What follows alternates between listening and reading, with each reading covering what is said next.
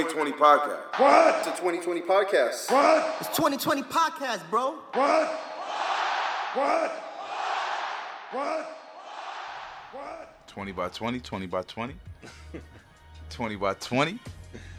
This is the 20 by 20 podcast, and we are your hosts, Nathan McFlock. With Mr. Chase.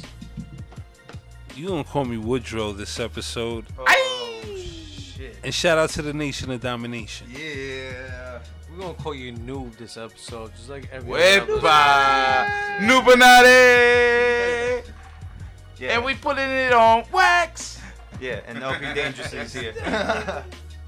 It's the new style. What's going on, fellas? What's up? Talk to me.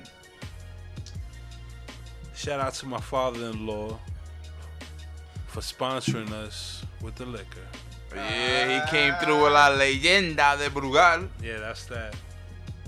That's that straight Dominican shit. That's that Google that. That's that Google that word. That's straight fire right there. What's going on, fellas? What's going on? LP, Shice, holla at me, man. What up? Show. Yeah. This liquor. This liquor's getting me right. Shice is like, yeah. Mm-hmm. Fucking rocket, nigga. I'm high. Free Max B. Word, Free Max Big Avail. Came out with two fire joints back to back. Word. Shout out to that. Hold on. And don't push me. Yeah, man. My son is recording. Look out for Coke Wave. The wall. Part 4. How ill is that? Part 4. But how ill is that? Like French till this day still got him, bro. Word, not for nothing, man. Shout out to French, but I really want to hear some Max B music. Not featuring French, bro. I need some full 3 1/4, nothing but Max B, bro. Max B bar. Like 1, that's what I be needing, then man. Then hook, then 2, then hook. Yeah. Then bridge. Outro hook. And wow. Shout outs. Wow ad libs. Wow nasty. Talk about we should have had Grand Crew. Baby. Yeah. Wild vocals. Yo, we never hear Shai sing. Yo. That was amazing. That's Max B right there. Rare. Word, bro. Very rare. Shout out to the let me ask you guys this. If Max B was a wrestler, who would he be right now? Ooh, Ravishing Max Root. Ravishing Max Root. But like, compare him to a wrestler that's out right now. Right now, what wrestler got that wave right now? Yo, anywhere, indies, pro, anywhere. Honestly, go ahead. I'm gonna say Matt Riddle. Just cause he got that. Just cause my son got that wave. Yes, my son is on his dolly wave. Pull up. All right, shoot the fucking slippers off his feet. Call everybody, bro. He don't give a fuck about your name. He smoke mad weed. I never heard him laugh, but it probably sounds like. Chase.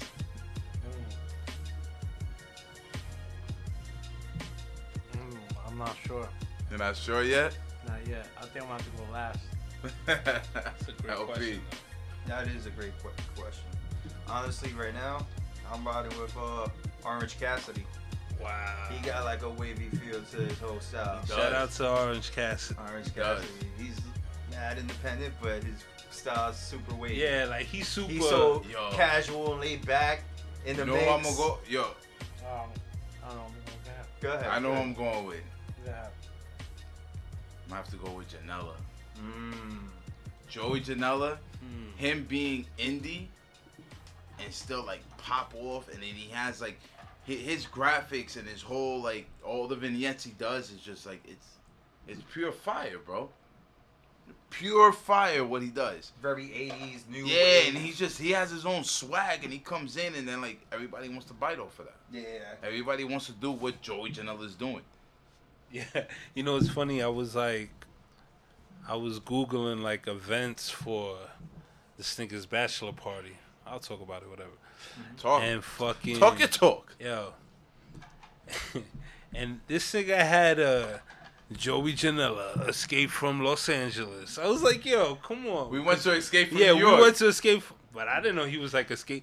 And then come to find out, my son is escaping from everywhere. Escape from Philly. That's based on a movie, though. That's all on tour, too. I don't know. I was gassed. I thought the Escape from New York was dope. But when I seen he was on an Escape from tour. I'm saying, yeah, like... Escape from New World. Illuminati, bro. Illuminati! I'm freestyling.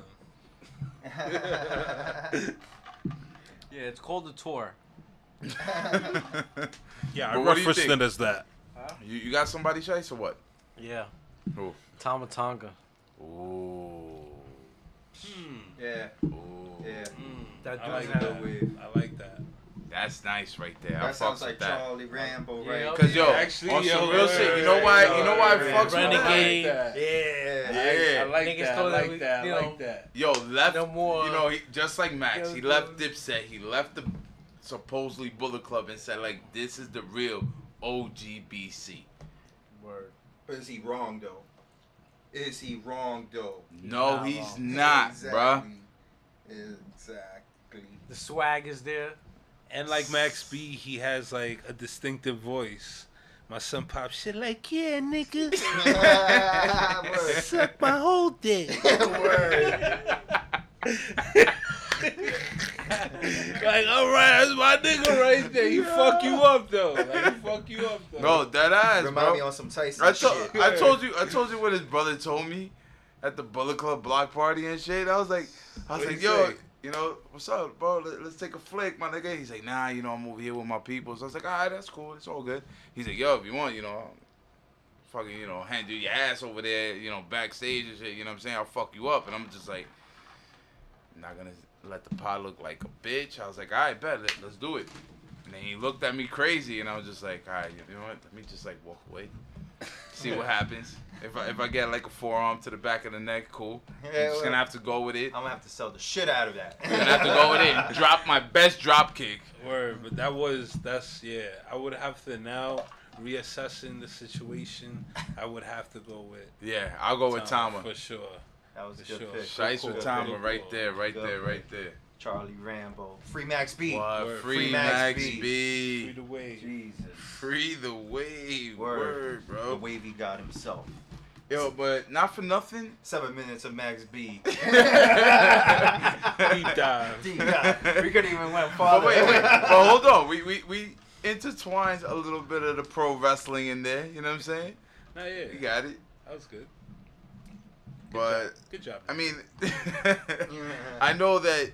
There wasn't too much going on in the world of pro wrestling in the past week, but there was a lot of interesting little factors here and there. We have TakeOver 25 that happened out in Connecticut. The best thing about this TakeOver here is that it wasn't like the startup towards the major pay-per-view that was the next night. Like, it had its own night. There was nothing else. And that was it. Was it better than AEW's pay-per-view? Was it? It'll make a run for that money. I said it, but it wasn't. It wasn't? You're bugging. What? You're bugging. You think this pay-per-view is better than the AEW pay-per-view? I'm not saying it's better, but it's right there. Are we discussing right here, right now? We're going to discuss it right here, right now. Are we discussing NXT 25? NXT 25 right now, right here, right now. Hell yeah, and I'm gonna tell you AEW. All right, see, I'm not gonna go all the way there. A million times but better. What I'm gonna tell you, 6 matches and it was fucking good. What I'm gonna tell you is this. Bro. Can I say something? Yeah, what I'm gonna tell you is this. Sorry, Nuts. Go ahead. It wasn't better, but it was just as good as AEW. Safe. Because to be honest with you, that one woman match between Io Shirai and Shayna Baszler was better than both the women matches on AEW, hands down. Okay. Pure facts. Okay, and you know what? I'm not a big fan of women matches anyway, so I'm not even factoring in that. All right. But I'm not riding with that whole AEW. That's their first pay-per-view. Well, second pay-per-view, but first as a company. Yeah. So on the women's match, I could probably agree on it, but the rest of it, I can't agree. Maybe the Adam Cole match. The Adam Cole match was good, as we were just seeing something on TV. But I wouldn't even compare. I'm sorry, and we seen the tag team match that they just won. Street Profits. Street Profits. Yeah. That was a good match too. That was fire. That was all right, match. But you can't say that better. That was a better match than the Young Bucks match, and it was. Or you can't say that the Kenny Omega match and the Jericho match was as good as what match? Look at the amount of matches AEW needed. You can't to compare to do what a 3-hour show or a 2-hour show compared to. The only reason NXT they only had 6 matches. This is their first match though. I get it. It's their first pay-per-view, but NXT was so much better. The only reason why I would not compare both is because to me both were on the same level and keeps you safe. Not at all. But excitement, because the total excitement of AEW was Moxley's debut. The excitement in NXT was Adam Cole finally winning the title. But this is what I'm trying to tell you. The only thing that separates both is that within NXT, every match got better. From the first match was dope. Riddle versus Roderick Strong was fucking phenomenal. And it just went even better as it got along. You got, a couple of Rick Dick matches in AEW. I'm sorry. That Battle Royal was just whatever. As soon as you seen homie come out, Adam Page, Hangman Page, you already know where it was going with that. All right. So you're comparing. Hold on. You're comparing AEW's initial event versus TakeOver 25. Yeah. I'll compare NXT's first event. Bro, no, you can't. We're not doing that. We're not. This is not the conversation, though. Yeah, but I'll still tell you that it's better than fucking the AEW first. Well, I can't. You're changing the conversation. No, I can't do it. But like I said, you can't compare. If you're comparing TakeOver 25 to AEW's first event, and the only thing you're pointing out is the fact that the Battle Royal was trash. But I didn't even go through it yet. You didn't even go through it. I didn't even go through it. All right, whatever. So go through it. But do it. TakeOver 25, they had 25 chances to be better. Prove it. They had 25 chances to be better than AEW's first event. So that's why I wouldn't even compare it. It's not a fair comparison. No, it's not a fair comparison. Yeah, obviously, because it's not a fair comparison. All right, so you can say that NXT's event was good on its own. All right, great. When I was saying that they were there neck and neck, it's just like AEW actually came through with their first event, and it went neck and neck with NXT. How is that safe? How is that safe? How do you feel? The reason why that's safe is you're not trying to. It's not like. It's like you're trying to please everybody right now. Are you really keeping it real? Did you see the NXT event, all of it? No, I didn't. All right, so what matches you saw? Because I know you saw 2. I just saw the first 2 matches. That was it? That was it. And did you watch AEW? I saw the whole thing. And what you think of AEW as a whole? I thought the whole event was great for its first event. What did you think? For going into an event where there wasn't that many storylines, except for Dustin and his brother, whatever, and a couple other shit in between, but it was literally their first event, and it was more about what was going on in the ring, which literally takes nothing away from TakeOver 25, which is why I don't understand the comparison and why you're saying I'm being safe by saying that. Well, that's what I need to understand that. At the beginning, you're being safe already because you're new. So you saying that there was no storylines? You weren't paying attention, bro. No, you're not paying attention to Being the Elite. Their whole thing is the social media wave, right? So they use YouTube and shit like that. Now, I mean, we don't really watch the Being the Elite too much because it's just it is what it is. Yeah, it got boring to us. We watched it at the beginning. We thought it was ridiculously boring. Yeah, it felt original at the beginning. Then we saw the build up and it was cool, but then it got corny to us. You feel me? Well, but there was a story. As a noob, I only watched it just to see what it was about. Yeah. And I literally stood watching it because the wrestling that was going on was good. So I didn't get to watch all of NXT, but I was into the first two matches. And then you're also safe because you ain't even watched the rest of NXT. Yeah, which we are watching it now. No. That's NXT, the Wednesday show. Yo, bro, they can't see through the TV, bro. Yeah, right, but still, I'm not going to lie to the people. Don't lie to the people. Fast, nigga. What this was basically like, you know, like the pre-show match. This was the pre-show match for NXT. What, the yeah. Who's that? And Mia Yim and Blair? Oh, yeah. Bianca Blair. Bianca Belair. Yeah. So wait, who's right here then? Who was right? Who? No, I don't think nobody's right because everybody has their own opinion. They had a fucking pre-show match? You know what I'm saying? Yeah, they had two pre-show matches. Jesus, who was the second one? It was Keith Lee and what's his name? The Hawaiian kid. So this is an NXT kid. Hawaiian kid. Oh, that little fucking Ric Flair looking ass kid. Yeah, he's always saying he's the best of NXT. He's the flyest and shit like that. Yeah. You know what? That's how fucking dope he is. That we don't even know his name, bro. We seen him when he first started that whole joint, and we were like, this dude got a gimmick that we could hate on him like that. You feel me? Like, oh, definitely, bro. I didn't think he was surviving with that. That's dope. But Keith Lee, that's what's up. I'm sure Keith Lee busted his ass. No, definitely. Keith Lee had a great match. Yo, I ended up watching the pre-show late, so I didn't know they had two matches. Kona Reeves, there you go.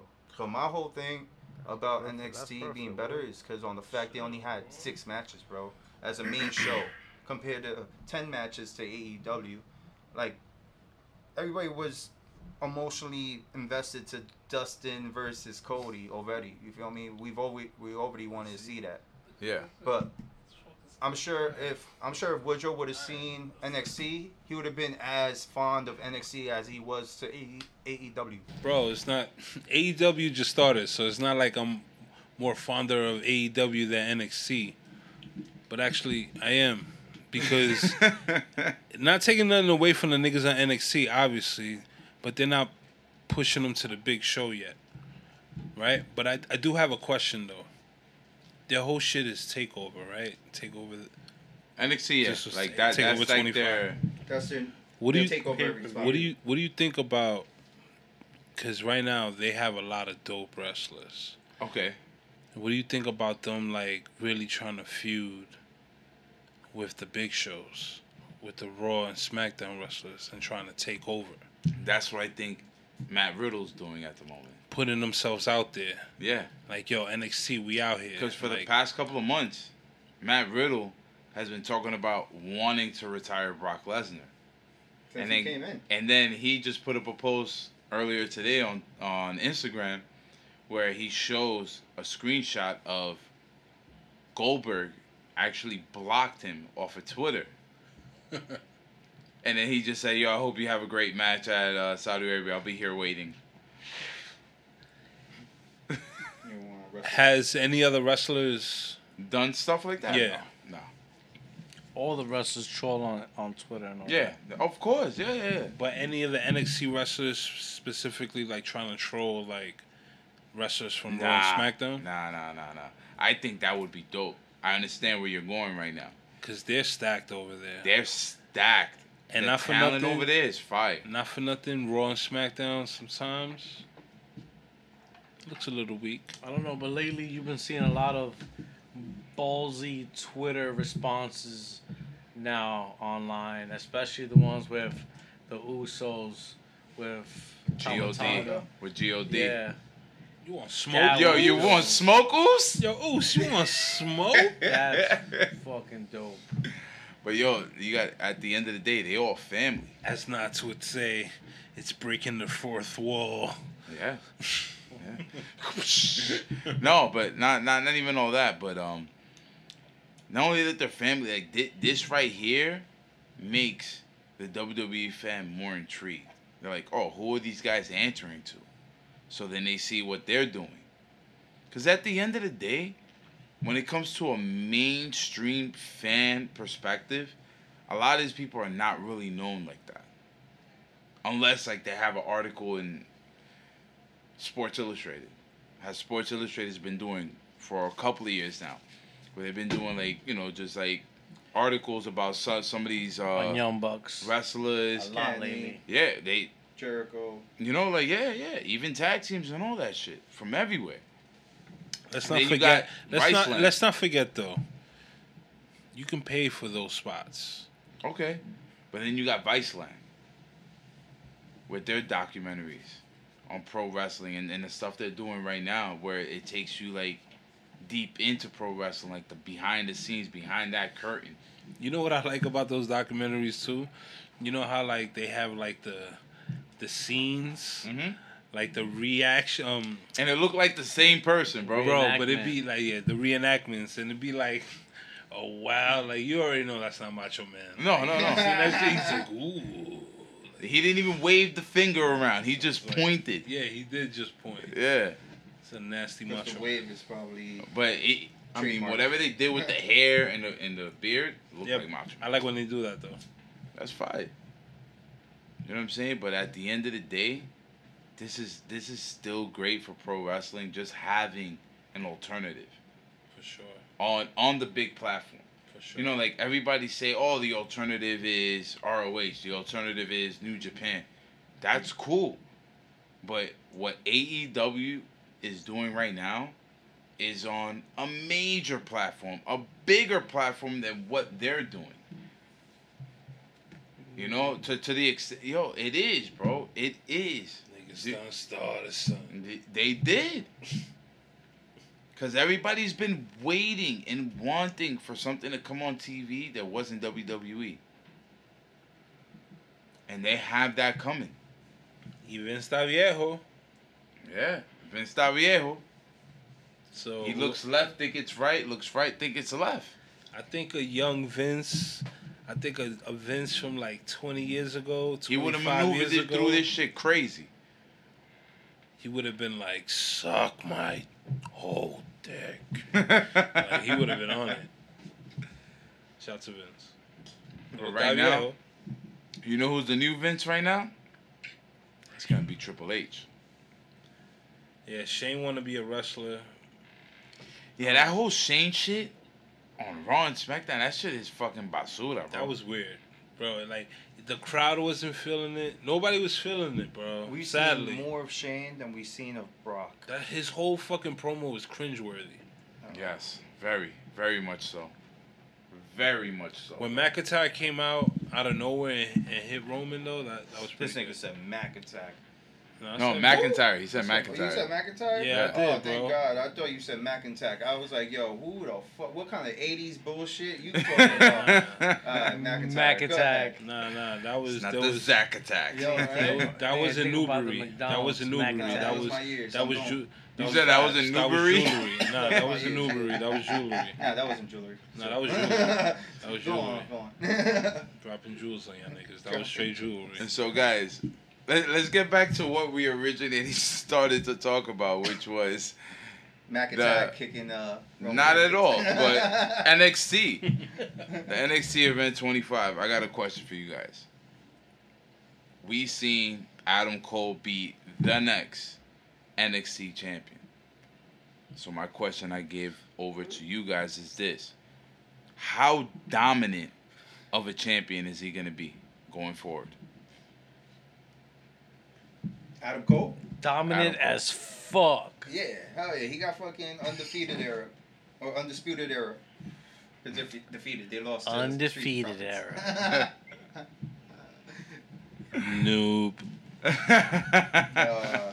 But do you think that he's gonna be dominant to the point where like they're gonna see him going through like takeovers and NXT tapings and he's just gonna keep coming out on top and looking phenomenal, like on the win? I think it's gonna be like how Finn was. Well, or even Shinsuke. I'm glad you said that, my friend. Important. So make it super these important. Statistics. Yeah, statistics. Yep. So like, wait, hold on. So the longest reigning champion in NXT is Finn Balor at 292 days. We have Bo Dallas at 280. Neville at 287. Bo Dallas actually made it mad important too. He was phenomenal. He beat Big E for the championship. Yeah. And we have Bobby Roode at 203 days and Tommaso Ciampa at 238 days. So with the names that I just brought over to you guys, do you think that Adam Cole could foresee that long of a distance? Yeah. Like longevity on that? Yeah. He's going to go over that 290 plus days of Finn Balor? I think he could reach that 200 plus, like high levels of 200s, but I don't think anybody's going to surpass Finn yet. Nobody of that level yet. Maybe Velveteen. I think Velveteen got a good solid backing for that. If they're going to take NXT further than what they do now, yeah, Velveteen's the person to do it. Velveteen right is on the top? Yeah.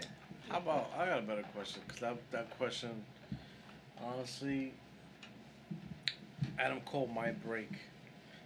I think he might break Finn Balor, just because I don't think that there's nobody right now that got what it takes to hold the NXT brand on their back right now. And Adam Cole in the Undisputed Era has that right now. That would be him going through WrestleMania next year with that title. That could be possible. Mm. Could be that's possible. Him going through like that. WrestleMania and next year. And build him up. Like build him up to where he could be the next WWE champ. Because think about it. When's the last time you've seen a NXT champion that was now a WWE champ? Finn Balor. That's the last time. And that was a couple of years ago out there in New York. SummerSlam. We need another champ like that. And Adam Cole could be that guy. He just needs to get bigger. That would be dope. He got to get rid of what? He got to get a little bigger. I don't know how much bigger he can get, to be honest with you, bro. Yeah, he's like 215. A little more stocky. He can get a little more stocky. A little. You compare him to the guys that are there now, like. And he's not gonna do. He's not gonna do the fly shit he does though. Yeah. Yeah, think about that. He ain't. That changes up how it's not like he. It's not like he's an acrobatic guy. Yeah, but it's gonna change up the speed of everything. It's gonna, yeah, exactly, because he's quick in the ring. He's gonna have to change up his moves to like heavy moves. To be honest, the only person that I'm just like in awe of, that from a smaller perspective, and then him getting swole and he still does like crazy shit is Brian Cage.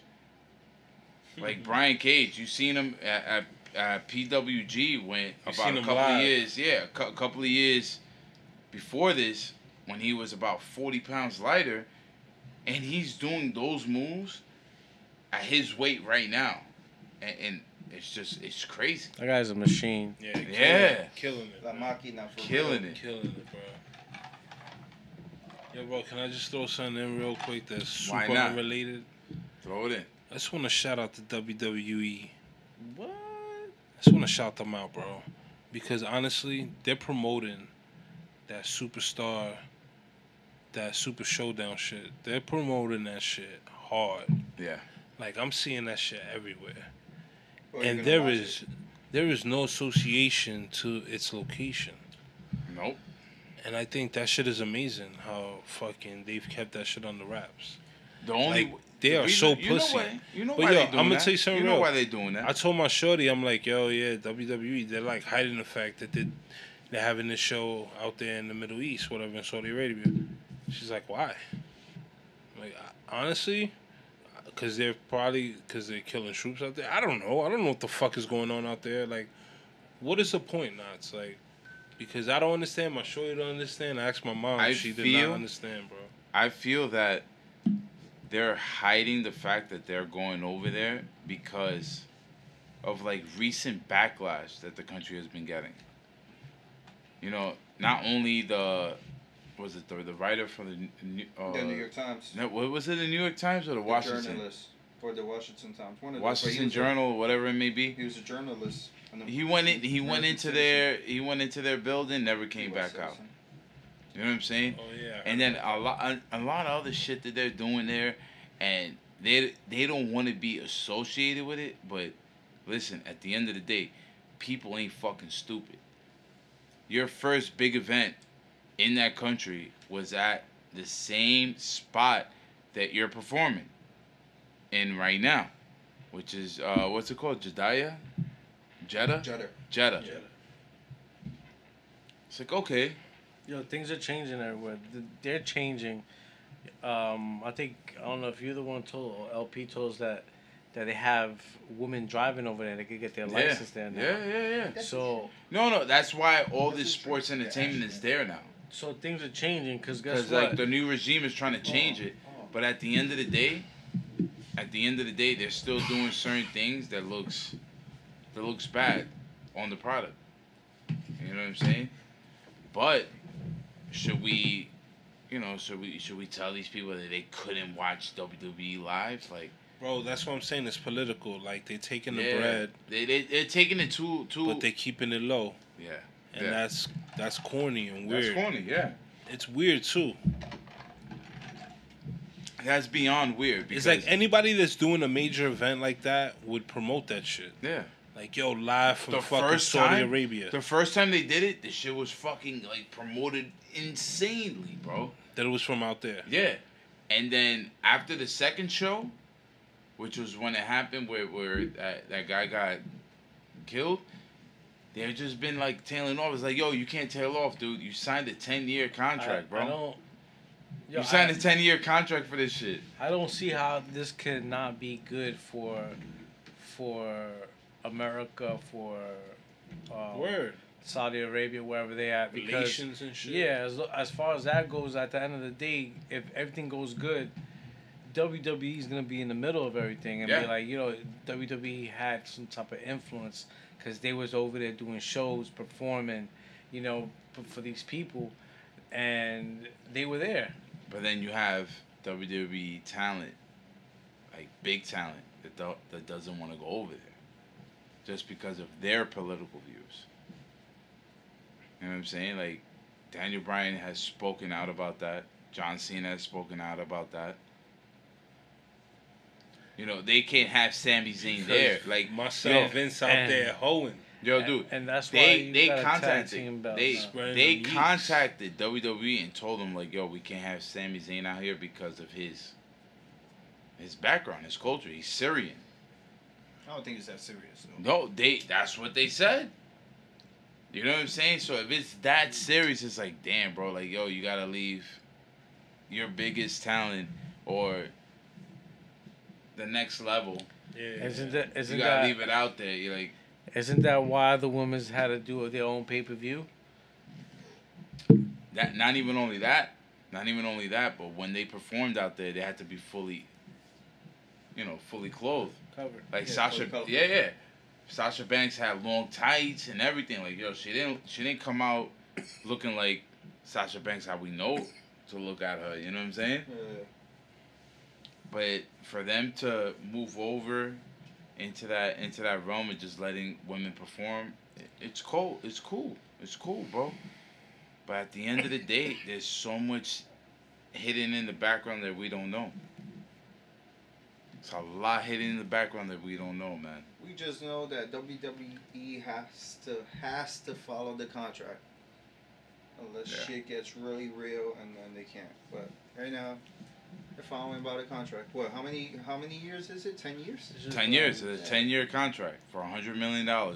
It's already been 3 years, right? Imagine like relations between the United States and Saudi Arabia, rumble a little bit because a contract that was broken by WWE with like some Saudi prince or whoever the fuck he was doing them shows for. Oh my God. Let's hope that doesn't happen, because then this podcast will probably be over, bro. I don't know. Can't even talk about wrestling in fucking America anymore after that. By 2021, I read a story that by 2021, podcasts will be generating up to $500 million. So we in the right game right now. So we need to eat, baby. Game right now. We need to eat. Another thing that I seen on the pro wrestling front is Ric Flair. Now, everybody knows Ric Flair went into the hospital and had a surgical thing happen with him where, he was down and out. Preventing him from dying. You know what I'm saying? And what Ric Flair do? When the referee tried to count at 3, kick that shoulder up, bro. He kicked out. Once again, saying that it cost like $1.3 million and everything for all the procedure that he did. He got it. He got it. He's like, thank God for insurance. And, you know, he basically went through his list of people that he just wanted to thank for being there for him and everything. The one person that he didn't thank was Shawn Michaels. Now, with Shawn Michaels, he said basically things on the 30 for 30 that ESPN did that was just like really disheartening to him. Where he was like, he's like, yo, how are you judging me? How are you saying that I don't know my true self? That's what he said. I don't know my true self. I don't know who Richard Flair is. I know who Richard Flair is. But Shawn Michaels said he doesn't know that person because he lived the Ric Flair life too long that, like, he doesn't know how to go back and forth to shit. Like, he just lives the Ric Flair life and he does what he does. So he told him, he's like, yo, who are you to judge me? I don't understand it. I'm the one that basically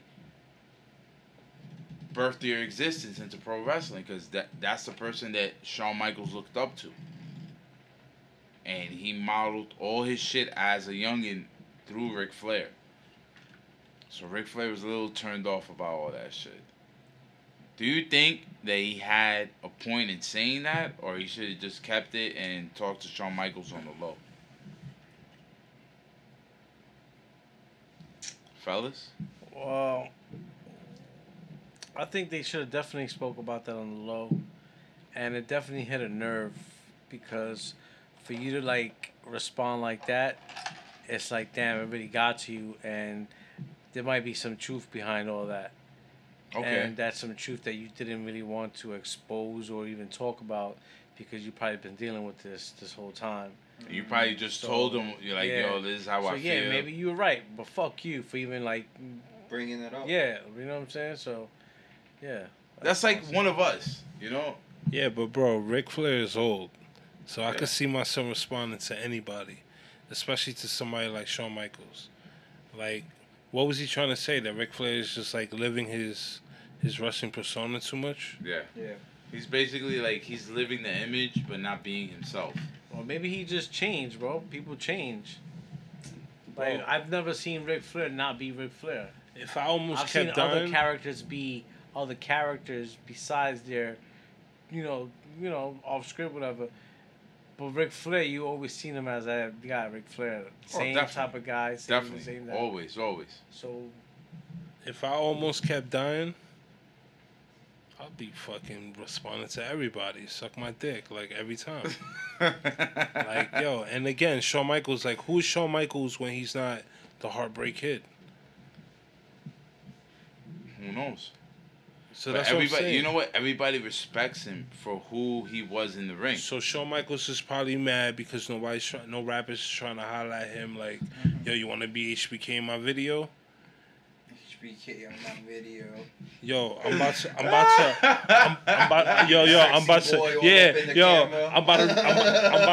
to remix Sexy Boy. Yo, I'm gonna remix Sexy Boy. I need you for this video. Yo, nobody's doing that, B. So, yeah, son, I could see Shawn Michaels is probably, you know, a little salty. Yeah, a little salty because everybody's showing love to Ric Flair, especially, like, on our side of things. You know, like, we love Ric Flair. We fucks with Ric Flair. Yo, we fucks with that nigga, bro. And we fucks with Shawn Michaels, too. So definitely. So, you know, my son's just a little salty. It's all right, HBK. I see you, bro. Get healthy, man. But for, like, you know, Ric Flair's standpoint, like, he said it on national television. He knew that shit was going to go out and be broadcast and shit like that. Word, and you're going to judge a man for that shit. And then he judged them. So, like, I feel like he felt a certain type of way. Like, damn, bro. Like, yo, you could have said this to me. In person. But yet, you know. He was just fucking, like, speaking salty. He flexed real quick, bro. Speaking salty. I mean, he said a whole lot of other things about managers and agents that he had that supposedly bamboozled him out of like $50,000 and shit like that. See, Ric Flair would not be crying about $50,000, B. No. If he was that wheeling and dealing, exactly, kiss dealing son of a gun, he's flying. No, but the way he did it, he's wearing 50,000 on his wrist. The way he did it, though, it was just like, I know you did it. So I'm gonna be petty, and I'm gonna call a lawyer. I'm gonna get my shit back. Yo, what was that? What was that wrestler from? I mean, that teacher from San Antonio that was like mentoring fucking Shawn Michaels, the Spanish nigga. Oh, Jose Lothario. Yo, shout out to that brother right there. Shout out to Jose Lothario. Get your man's, Jose. Nah, yo, R.I.P. Jose, bro. Yo, Jose, get your man's. R.I.P. Jose, bro. Uh-huh. He's not here anymore. Get to him spiritually. I didn't mean for him to really get him, Lance. Like, not just put it on me, like, yo, bro, how can you do that? No, I'm not saying that. You're saying get to him. He's like, he's not here. Uh-huh. He's not here. You could give him the divine touch of anything, bro. But that's about it. Oh, well, R.I.P.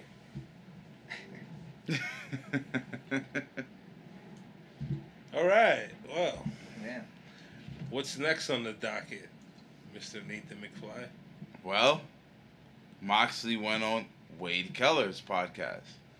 Wade Keller from the BW Torch, who's been around for like 30 plus years, has done interviews within that 30 plus years with like Paulie Dangerously in the 90s. Wow. Vince McMahon, Bobby Heenan. Like, he's done crazy shit, crazy episodes, always gets these wrestlers to talk, and he had Moxley there talking for 2.5 hours, where it was just like 2 different episodes. So a lot of the things Moxley talked about was how him and Roman are good friends, and he felt like that Roman got the backlash because of the way they pushed Cena. They pushed Cena to the point where like they were just stuffing it in our faces, and we had to like approve and like Cena and all this other shit, and he feels that they should have just let Roman be Roman, and that would have just sold more. He also said that WWE should just exempt the writers. Like, they shouldn't have any type of writers within the WWE, maybe just like couple of head writers, and not just have this team of writers that they have now. He was also talking about how Brock Lesnar wasn't basically into their match that they were having at WrestleMania 32 in Dallas. He wasn't really into it. He was the one that was mostly trying to drive the force into that match, and Brock Lesnar wanted nothing of it and trying to make, you know, chicken salad out of chicken shit. What? Yeah, that's exactly it. And then he talked about the Steve Austin podcast where he sounded like really out of focus, dumb, whatever you want to say. But he said that he was held back by WWE because he couldn't say what he really wanted to say in that podcast. They asked him personal questions about his childhood and all his other shit, and he couldn't really talk about that because he didn't want to put nobody under the bus. And he says everybody in his family is good. Fuck that. Let's talk wrestling. And they didn't do that. He has a lot to say. He was in WWE for 8 years. He did 3 podcasts. There's like about 5 hours of talk out there, bro. For him, being a top star, you could say, at one point, because he was WWE champion. For him to say all this and say that Vince McMahon is what's holding it back. Yo, bro. Hold on. All right, can you just say Moxley? You keep saying him. You're referring to Moxley, right? All right, Moxley. Sorry. Pronouns, pal. Word. Who we talking about? Who you talking about? Talking about Ambrose and Moxley. Nice. What do you think about that? Him being there, being in the scene, doing from top to bottom, bro. He went through the whole fucking card. Yo, bro, speaking as a noob,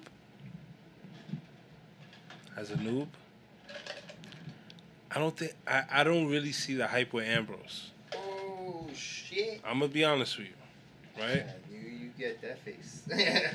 Again, this is just as a noob. I've seen him wrestle. I've seen his finisher. I've seen his mic work. Death Driver! As they would say. And honestly, I'm not like 1,000% like impressed with him. Like his look or anything about him, really, to me. Nothing really truly gravitates to me. But he doesn't have long hair and a beard. He doesn't, which is fine, whatever.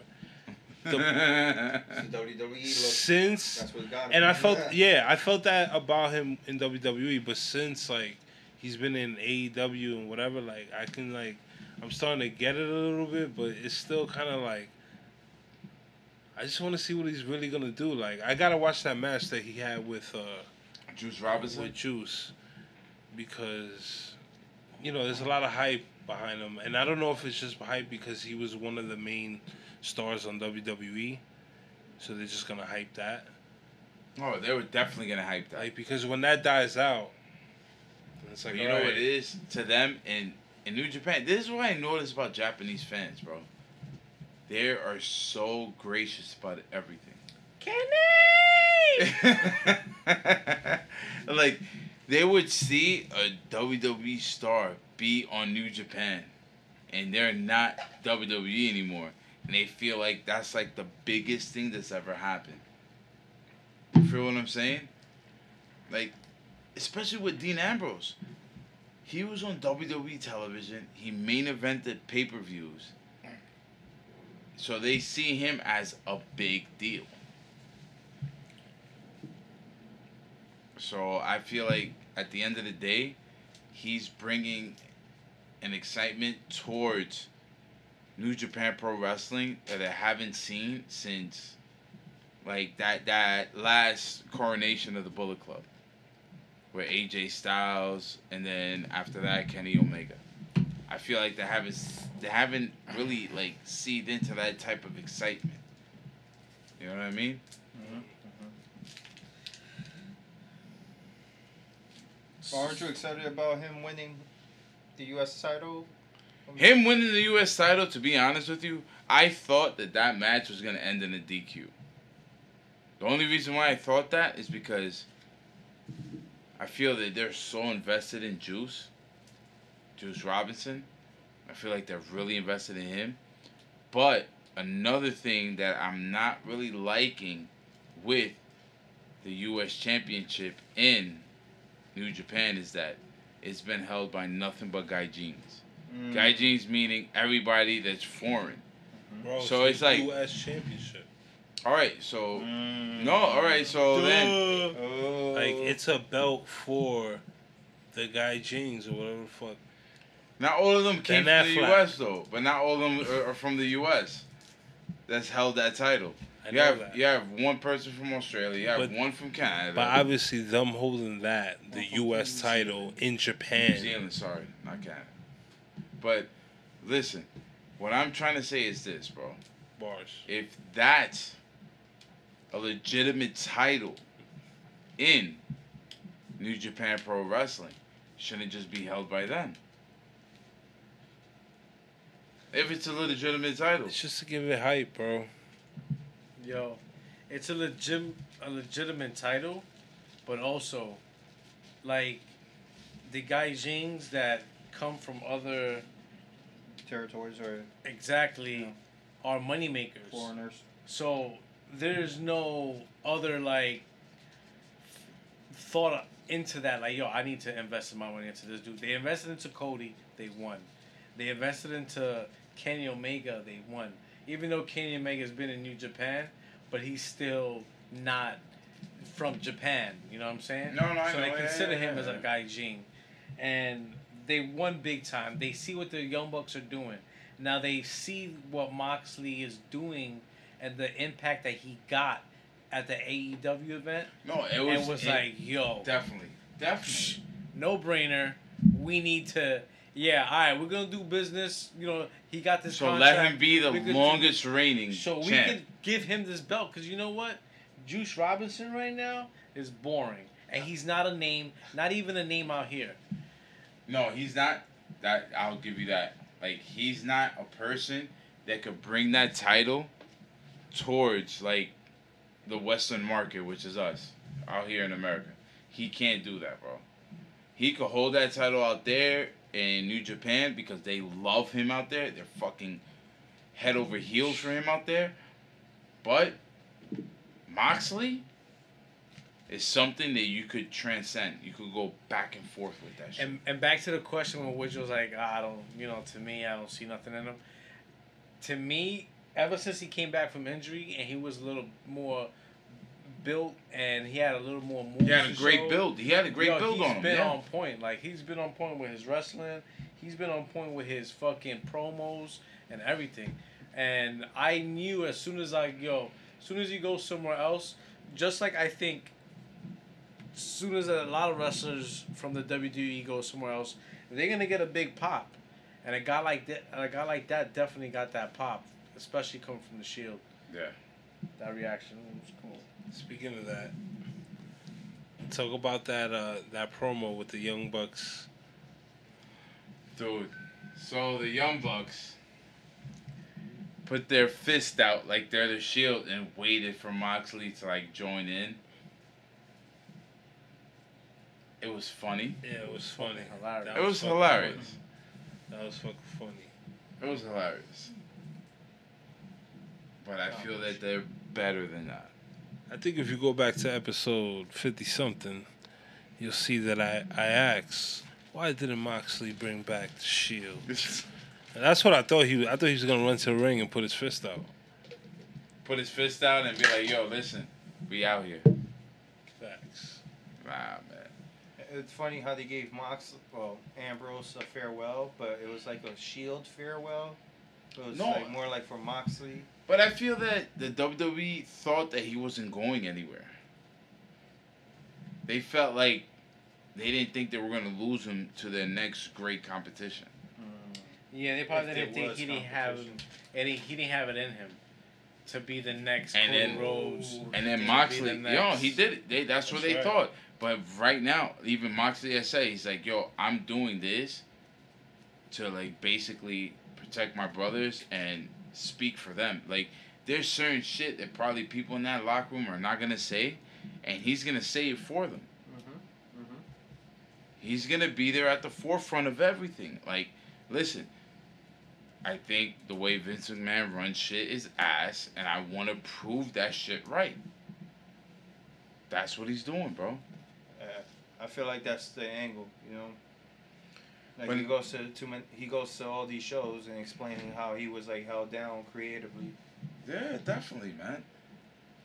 But since we're on AEW and with WWE, you know, fiddling around that, Vince Russo put that shit out in the universe that AEW and WWE are working together. When I say that one line, what does come to mind to you? Like, how do you feel about that? The noob would be like, oh, that means, like, Vince is running AEW or whatever. He's in cahoots like that. No. But obviously, they're in some kind of business with each other if their wrestlers are going from one promotion to the other. So It's like loaded bullshit. You know what I'm saying? Like, it's that bullshit. That's exactly what it is. That's that shit for clicks. Yep. I felt just like the way you just said right now. Clickbait. I felt like he was just looking for clout. Like, I understand, like, I hate that shit. Clout. His reasoning to that. That word, right? Yeah, that shit's corny. That shit sounds corny. Clout. All right. Doing it for clout. Young kid. Dude. That shit's corny. He's looking. all right. So yeah, he's looking for respect right now. No, I got you. I got what you mean. Yeah. He's looking for niggas to say, like, if he was in that battle rap, like, he was that nigga, bro. You're 35 years old, goddammit. For him to do that, like, why, bro? Why? Man, Vince Russo's corny. He's corny, bro. I don't pay attention to shit he say. Once he fucking wrote himself into fucking wrestling and won the title, I was like, get this fucking guy the fuck out of here. Yes. Far away from the industry. Because the way I'm saying it right now is like fucking Chernobyl. Fucking Chernobyl. Fucking out there in the middle of nowhere, radioactive. 500 years, nobody sees this guy. Fuck this guy. Dude, with Vince Russo, his whole point revolves around ECW and WWE working together when nobody knew it. This might and he's saying one. That we're getting worked. Like, really? These guys are performing on a platform that ECW never... No. AEW, yeah, these niggas. That's what I'm saying. Yeah. They're performing on a platform that ECW never performed on. The only time they actually got to perform on that type of level is that event they did in the Hammerstein Ballroom. What are we talking about here? Rob Van Dam and John Cena was the main match. And Rob Van Dam beat John Cena because of that interference from Edge. Yeah, that's what about ECW. You know what I'm saying?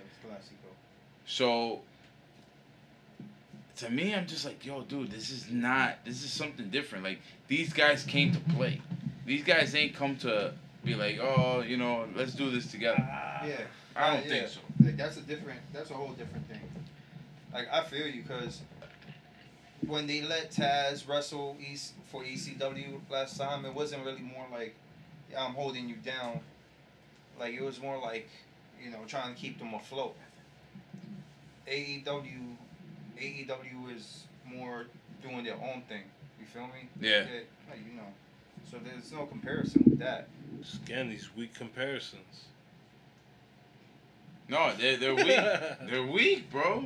They're weak. You can't compare AEW right now. They just started, bro. You can't compare them. They're not asking for backing from the Vince. They got the cons. All right, but Vince are the cons. Yeah, because they got way more money than Vince. I know Vince is just like, damn, if they knew what to really do with the money they have, they could take me out of business. Well, they got football, so they're pretty set. The same. Pretty set.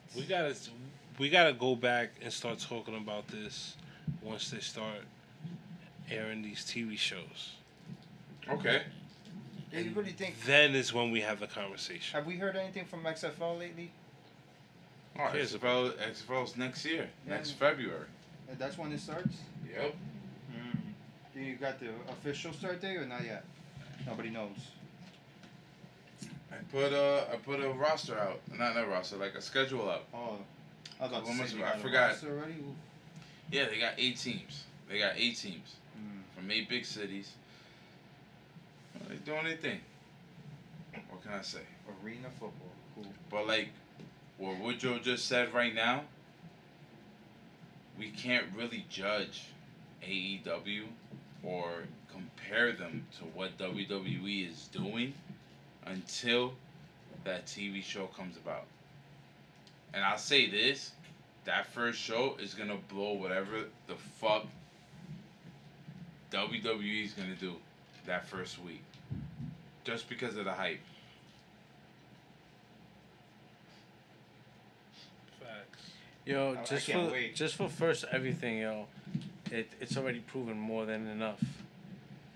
Just for that first pay-per-view, just for the pay-per-view before that, which was not even an AEW pay-per-view, it was just it was just an independent wrestling pay-per-view. Yeah.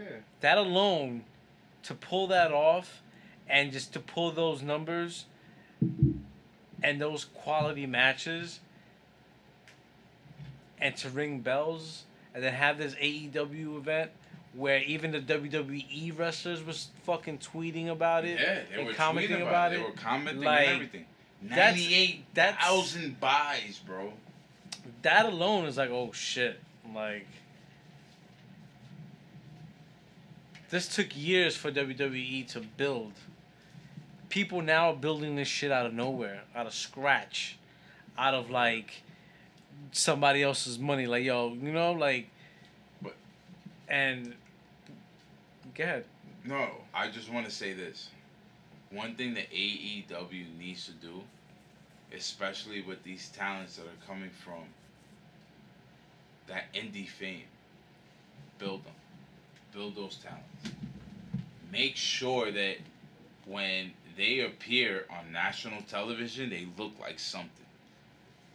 They don't look like, oh, that's the guy that I just seen at Extreme Fitness Sports Center at an ICW show. Not trying to say ICW ain't shit, but what I'm trying to say is this. You're on major television. You gotta look like something. I shouldn't bump into you at the kiosk in Queens Center Mall. They're selling all the shades and sunglasses. Listen, we shouldn't be on the same line getting hot dogs, and you wanted the same as me with mustard and ketchup. Like, we shouldn't be doing that. Mm-hmm. That's something that I want them to figure out, because I seen at that event that they're fully invested in MJF. They're fully invested in him, but I don't see them investing in any of the other talent that they had at Double or Nothing. They basically kept it clean, kept it straight with their big talent. But it's like, all right, you have all this other talent there that needs the exposure in order to be big. It's going to get there, but right now... No, yeah, it's going to get there. Because with these type of events, you can't take no losses. So you have to put up this show that's going to sell because it's your first show. You can't experiment and be like, you know what? Let's go with the noobs over here and let's put them out and let's try to have this good show. And, no. You have to go with the veterans. You have to put on this show. That's where they had the vets at the end. Everybody wanted to see. But I feel like they could have promoted their young talent a little better. Well, watch the show, man. Watch the Being the Elite, and you'll see these guys are funny. They have storylines. I'm hoping, and it would go somewhere. I'm hoping that Being the Elite, at least skits of it, would be on TNT. That would be dope. Because that's a platform that they're trying to drive their younger talent on. For it to have skits on TNT when they get that, when they're really into the fucking mainstream of TV, that would be dope. So funny. Just imagine that. Just like... Imagine the shit that you were just talking about. They had that shit in New Japan. As soon as they finished with their match, right?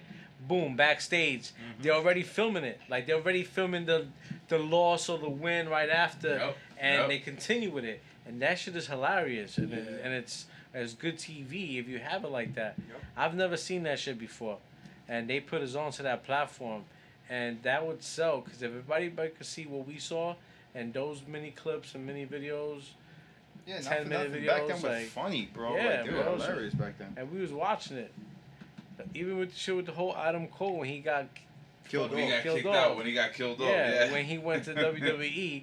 Like, the way that happened is, bad funny. Yep. So, before we end this episode, Best of Super Juniors, 2016 finals. We got Will Ospreay going over Shinjo. But the one thing that everybody was really waiting for was John Moxley's debut in New Japan Pro Wrestling. Mm-hmm. Mm. He debuted it, beat Juice Robinson for that U.S. title. Now, fellas, that match was physical as fuck. They put each other through tables. They hit each other with chairs. They threw each other off of everything. I mean, I feel like Moxley was home. Like, this is stuff that he wanted to do. And then going back to where we were talking about with him and his Brock Lesnar match. He was talking about Brock Lesnar suplexing him 20 times just to make the shit look crazy. Like, this dude loves pain and loves to enjoy the crowd. And when he won, the first thing he did before, you know, after gloating, walking around, you know, in his strut and all that shit, he bowed to the crowd. I think he's home, fellas.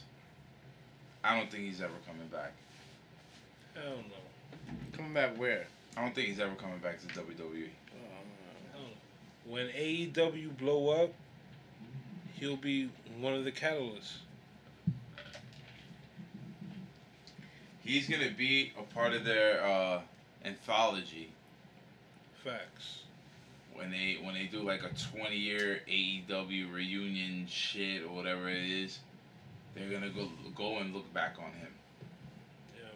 I'm interested to see, like, once the hype dies down, where he goes from there. I feel like he's going to keep it going. Because now it's kind of like, oh shit, the shock. Like, he's not in WWE no more. After the shock? Oh, shit, he could do whatever he wants. Oh, shit, he's on AEW. Oh, shit, he's in New Japan.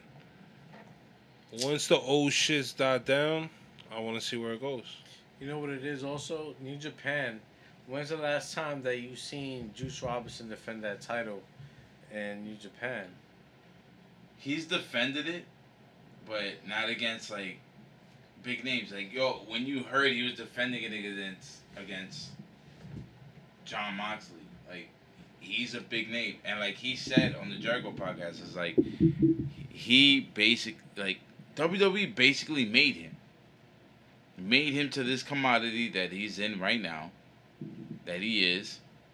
Think about it. If he wasn't in WWE, who's gonna care about John Moxley going to New Japan?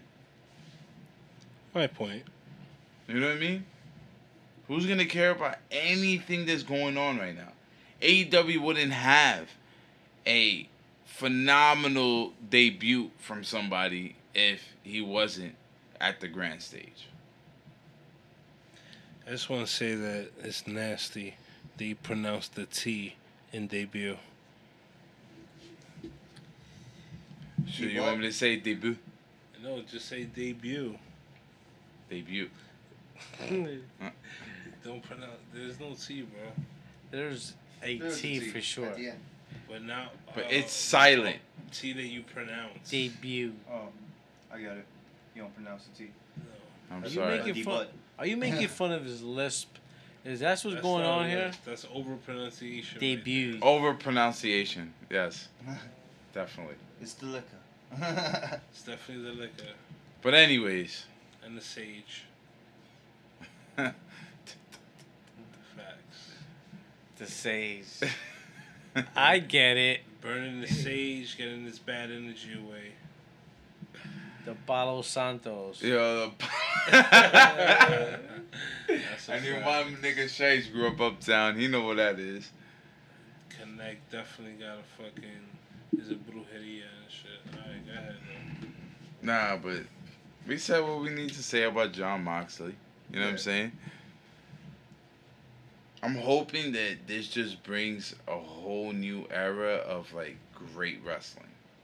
Like, we had those eras. Like, when Bullet Club first came in, and when they really started hitting, that was phenomenal. So that was great. And just now, you know, like, even in between that, like, WWE was trying to do some fly shit. Them coming out with the Shield. Them just, like, coming out with just, like, these new wrestlers like CM Punk, Daniel Bryan. Them trying to just move forward was dope. We haven't seen that in a while. It's been a while. Yeah, we have. True. Yo, do you see... It's been a couple of years since we've seen, like, a real homegrown wrestler be that dude. Talk to me, Shice. Do you see John Moxley joining the Bullet Club? If John Moxley joined the Bullet Club, that's when I know that New Japan Pro Wrestling is working with AEW. Now, they're talking about not working with them. Yeah, he definitely got the vibes. He's even making the gun gestures. But, you seen that shit? Yeah. When he was that, but he was like that. They're talking about how, you know, I'm not fucking with them. Because ROH don't fuck with them. They don't want to, you know, fuck up that relationship. But I say, fuck up that relationship. Go with AEW. Bring the Bullet Club to AEW to fucking antagonize the Young Bucks, bro. Because the Young Bucks, basically, their whole shit was use the Bullet Club to get big. Am I right or wrong? They used the Bullet Club to get where they're at. Mm-hmm. And they left it. And they left. They did their own thing little by little. They started doing the elite shit. Yep. Just like Thomas said, like, y'all niggas ain't run this shit like Uncle Al. Uncle Al being AJ Styles. Phenomenal one. You know what I'm saying? That's right. Like that's what I'm saying. Like, yo, just move that into a storyline. Why not? That shit would be fucking great. But then I start thinking that WWE needs to sign these motherfuckers, bro. I said that shit for a minute. They need to sign G.O.D. They need to let the talent speak for themselves instead of people just, like, giving them scripts to just say, bro. Like, yo, just let them niggas do that, bro. That's when we love pro wrestling, bro. Let them do them. 96, 97, 98, when we was in fucking junior high school. Is that what they do in New Japan? Basically, you just do your own thing? Yo, Agalo. You know what I'm saying? Like, imagine if Roman Reigns would be who he is. Dean Ambrose said he would be the greatest if he would just let him be who he is. It's John Moxley now. FKA Dean Ambrose. Now known as John Moxley. Even though he was known as John Moxley before Dean Ambrose. Is that good? Same right. Hairline, different name. Mm-hmm. It's for the noobs out here. But that's what we need. I feel like WWE needs to let these niggas live, bro. Let them live. But we're going to end it off like that on episode 57. And we are the 20 by 20 podcast. And my name is Nathan McFly. With Mr. Chase. SM2. RLP Dangerously. We haven't had a shout out to the nation. We did it early. Definitely shout out the nation out the gate nuts. We're going to have to rewind that just to check. But wow, you don't remember it neither? Yo, RLP, you hear me, right? Yeah. All right. Prove it. This shit happened. Besides that, I shouted out the nation. You guys are weird. No, I think you're weird. Weirdos are up. That's weird. But, listen, Max B came out with another joint, so I think we just need to, like, focus on that. Facts. We'll end on that, though. Yeah, yeah. I'm done, by the way. Yo. I'm twisted. Max B. There you go. This is the podcast, and we out. Free the ball, Storm. Pogacar, what's good, baby? That energy you need, we working. I got a couple of scoops, they ran a nigga a cake, but did a version of hook, I made 100 today, but it really don't matter, baby, I'm coming to play. I just finished the meal, but I want another plate. Man, I sure do miss it, talking my slick shit, get those pancakes, flipping the biscuit, baby, a thick bitch. Good lord, a nigga could go raw, but I wouldn't want to risk it. Wifey would kill me, probably divorce me, 250,000, 500 horses, living this life, a nigga would get caught. Life's a box of pasta, you don't want no sauce. Man, the hell with the judge, I don't want to go to court. Got a bottle of Hennessy while I'm smoking the port. Got the cat out the window, nigga, I'm holding the fort. Got your bitch on the pole, I be fucking up a sport. Then I hop in the G6, Beamer's a deep dish. Fuck the police, middle finger to the precinct. Riding my wave, but bitch, you get seasick. I knew the bitch would tell, this is some deep shit. Got the game on lockdown, came off a lockdown. Put on a couple bitches that came from the block. Nigga, we raided all your towns, from Harlem to CT. Nigga, they need me, cause don't push me, cause I'm close to the edge. I'm not trying to lose my head. Yeah. Fucking with the boss, dog, a nigga can get shot in the head. I'm not trying to lose my head. No love lost, baby, just don't push us. And it's like a jungle sometimes, it make me wonder why you wanna see me under in the cell with a number. Pray for me, got it tatted on my body. They gon' say Illuminati when I pop up in the Gotti. Can't trust them bitches, switch inside, they conniving. Throw the money blind from a G5, I diving. I told her, high roller, getting heaven, two crazy bitches, bipolar, ride roller. Had to hustle and packs off the stamping. Throw the door crack, I'll be back in a second. Been around the world, now, yeah, yeah, yeah, yeah. You know them boys started wavy. I don't know, now I don't know why. Why they keep playing?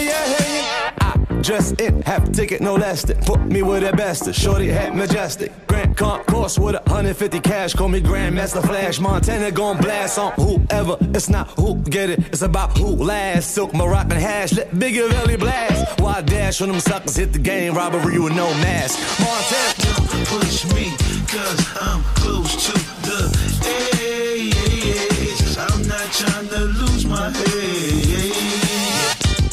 Fucking with the boss, dog, a nigga can get shot, nay.